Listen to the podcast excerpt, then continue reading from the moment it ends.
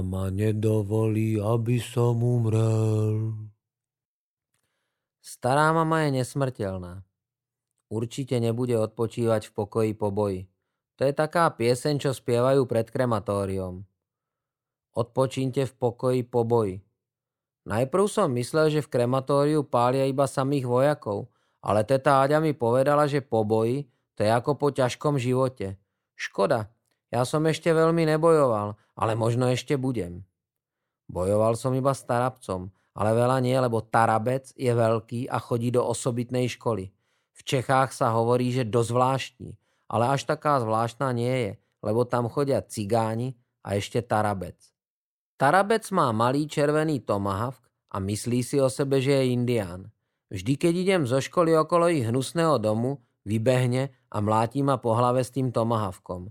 Ja stojím a bojím sa. Potom plačem a čakám, že pôjde okolo niekto dospelý a keď ide hulákam. Jau, jau, nech mne bejt! Raz išiel okolo taký chlap, čo vyzeral ako strýko Pepa, lebo v Čechách sa všetci volajú Pepa a povedal Nech toho malýho ty smrade. Ale Tarabec ma stále byl a hovoril Siž drzej, siž drzej, vole. Tak ten pán povedal No tak to odbudem na dvě rány. Flákol Tarabcovi taku, že ho hodilo o zem. No vidíš, jak jsem říkal, na dvě. Jedna rána potlamne a druhá na praštení vozem. Usmieval sa ten pán a vyzeral šťastný, že to tak pekne vyšlo. Ja som Tarabca trošku kopol a pán povedal, jen ho flákni pořádne, tak som mu dal ešte facku a bolo mi dobre. No, nebol to až taký boj, ale raz keď budem mať 10 a budem veľký a silný, tak zmlátim každého na dverany. Mama ma bude musieť poslúchať na slovo a ešte budem hovoriť vole a hovno. Dokola stále. Ešte by som nechcel umreť po boji, ako tie deti, čo sú na cintorínoch a na hrobe majú úplne malinkých anielov. Chcel by som takého aniela do izby. Aspoň by som sa nebál, keď nie je mama doma. Pýtal som sa starej mamy, keď sme cestovali do Vinohradu, či umrem. A ona povedala – čo drístaš také hovadziny? Ja by som ti to nikdy nedovolila. Tak som bol rád, že neumrem. Stará mama sa hádala so sprievodkyňou, že nemusí platiť nejaký lístok, lebo chlapec, ukázala na mňa, má 3 roky a ona má 255. To akože je partizánka. Ale teraz už nie je. Vtedy vo vojne Stará mama ukrývala v byte na novej dobe nejakú parašutistku a tej sa aj bábetko stihlo narodiť. Tatko hovoril, že keď prišli Nemci, povedala stará mama, chodte do riti. A oni išli. Stará mama sa vôbec nebála. Nebála sa ani z prievodkyne a hned jej povedala, vy ste nikto. To hovorí stále. Ja som sa naštvala a hovorím, mám 5,5 roka, tá sprievodkynia sa na starú mamu pozrela a stará mama hovorí, čo nevidíte, že to decko je celkom chybné? To nenávidím, keď mi hovorí, že som chybný. Potom sme vystúpili v Pezinku a išli sme na autobus do Modry. Keď hovorím v Čechách, že máme v Pezinku a v Modre Vinohrad, tak Česi hned hovoria, jo, to známe, ja sem taky jel do Pezinoku a pak na Modrou. Tak hovorím starej mame, Pojdeme do Štampocha, to je náš vinohrad smer na Modrou. Ale stará mama nepovedala nič, lebo musela hovoriť šoférovi, že sme stratili lístok kúpený v Bratislave. Tak nás šofér pustil a nič sme neplatili. Potom sme išli cez vinosady. Tatko im hovorí trlinek a vždy spieva takú pesničku, čo zložili strašne starí stríkovia z Modry. Tá pesnička je úplne debilná. Ide auto, ide auto, do Pezínka a z a z do Trlinga a Trlinga do Kaštýla, tam, kde býval zradca vlasti Tuka Béla. Mám radšej, keď tatko s ujom Mirom spievajú takú vínovú pesničku, že ze Žiliny ide vlak a v ňom sedí šaňomach. Ale ďalej už si to nepamätám, lebo potom spím. Raz tatko spieval túto pesničku, keď sme boli s Ujom Mirom na stanovačke a ešte aj iné pesničky. Bola tam kopa ľudí a vypili obrovský demižon vína. Jedna žena povedala, aby vás pán Božko nepotrestal za takéto ľudácké piesne. A všetci povedali, pani, pani, a smiali sa. Ujo Miro sa na druhý deň prebudil a hovorí, pišta, kurva, pozri sa na mňa, to je konec. Mal obrovskú hlavu ako svetlonos. To je taká ksichtová tekvica, ale svetlonos je krajší, lebo nehýbe pusou. Tatko sa pozrel na Uja Mira a povedal, preboha, a hneď kúkal, či nemá aj on takú loptovú hlavu. Keď videl, že nemá, tak bol rád a robil srandy. Víš, Miro, to sa nedá zase nič robiť. Múdri ľudia už to tak majú, že ten mozek je obrovský. Všetci sa smiali, iba Ujo Miro nie a povedal tatkovi. Takto sa nemôžem ženiť, ty kokot. A tatko mu povedal. Vidíš, pán Boh ťa má rád. Tá hlava, to je vlastne šťastí. Potom sme išli do nemocnice a tam povedali, že Ujo Miro má nejakú ovčiu chorobu, lebo pil vodu z potoka, čo v ňom chodia ovce. Tatko hovoril, že by mali Ujovi Mirovi tú hlavu odrezať a mal by pokoj. To Ujo Miro nechcel a ja sa mu ani nečudujem, ako by na svadbe jedol parádne torty. Ujo Miro mu to aj tak vrátil, lebo on vždy robí autového hlásiča. Keď ideme na druhú cestu, hovorí, môžeme, dobro, a tatko už sa na jeho stranu nepozerá. Ujo Miro je jadrový fyzik, strašne múdry. A keď sme z tej nemocnice išli do Bratislavy, zastal tatko pred kolajnicami a pýta sa, môžeme? A Ujo Miro hovorí, pot. A to som sa čudoval, lebo zo strany Uja Mira išiel vlak, čo mu hovoria Anča. A tá Anča bola náhodou dobre rýchla. Tatko vyliezol na kolaje a vlak našťastie zahúkal ale strašne silno, ako bambilión sov. Tatko sa strašne nadýchol a urobil niečo také, že sme z tých kolají skočili a za nimi nám skapal motor. Ty, ty, ty, ty, týtal stále tatko. Hovado Bože, čo už nevidíš ani vlak?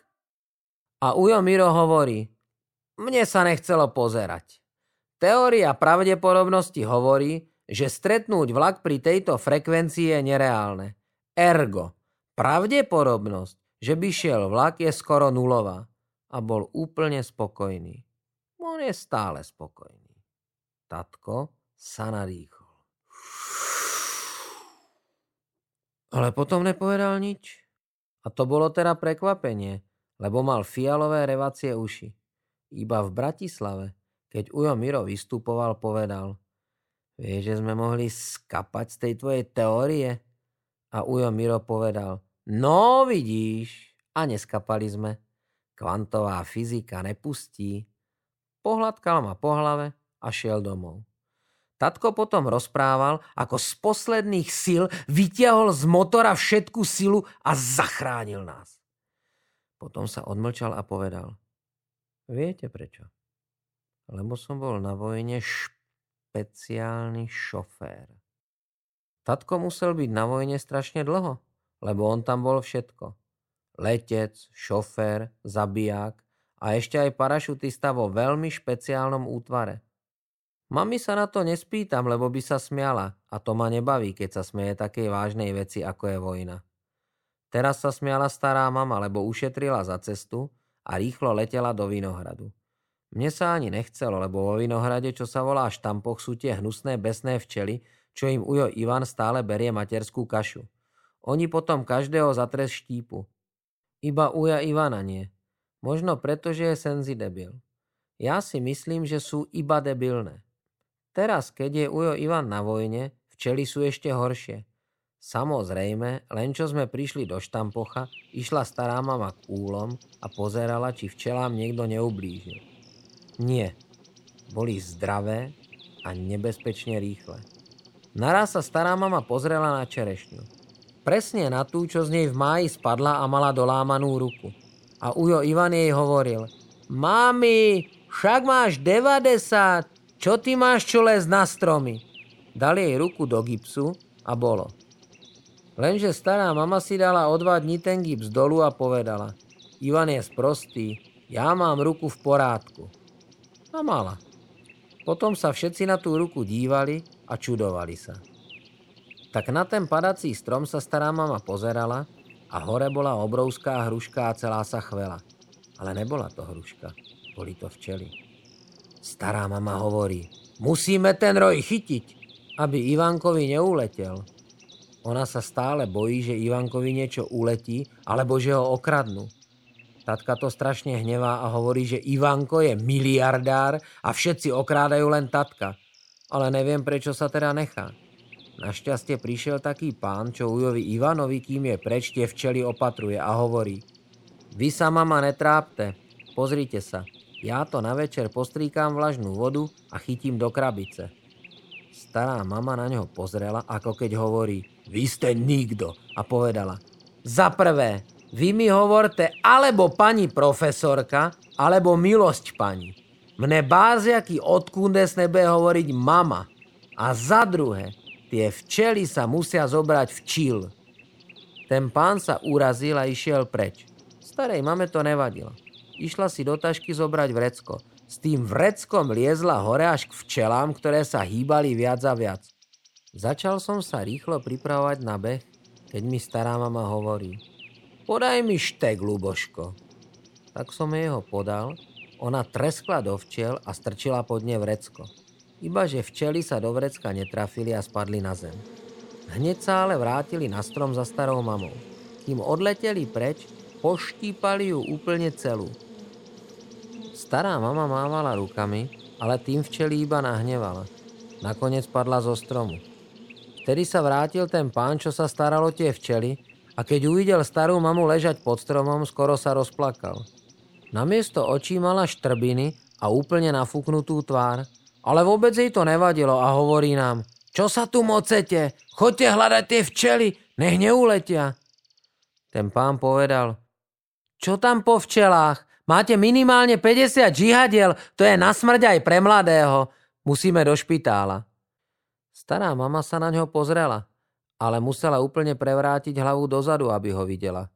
Potom hovorí, čo to tárate? Však od včely ešte nikto neumrel ale nakoniec predsa išla v modre do nemocnice. Tam si ju chceli nechať, ale ona povedala, ja mám akurát čas sa tu váľať. A išli sme domov.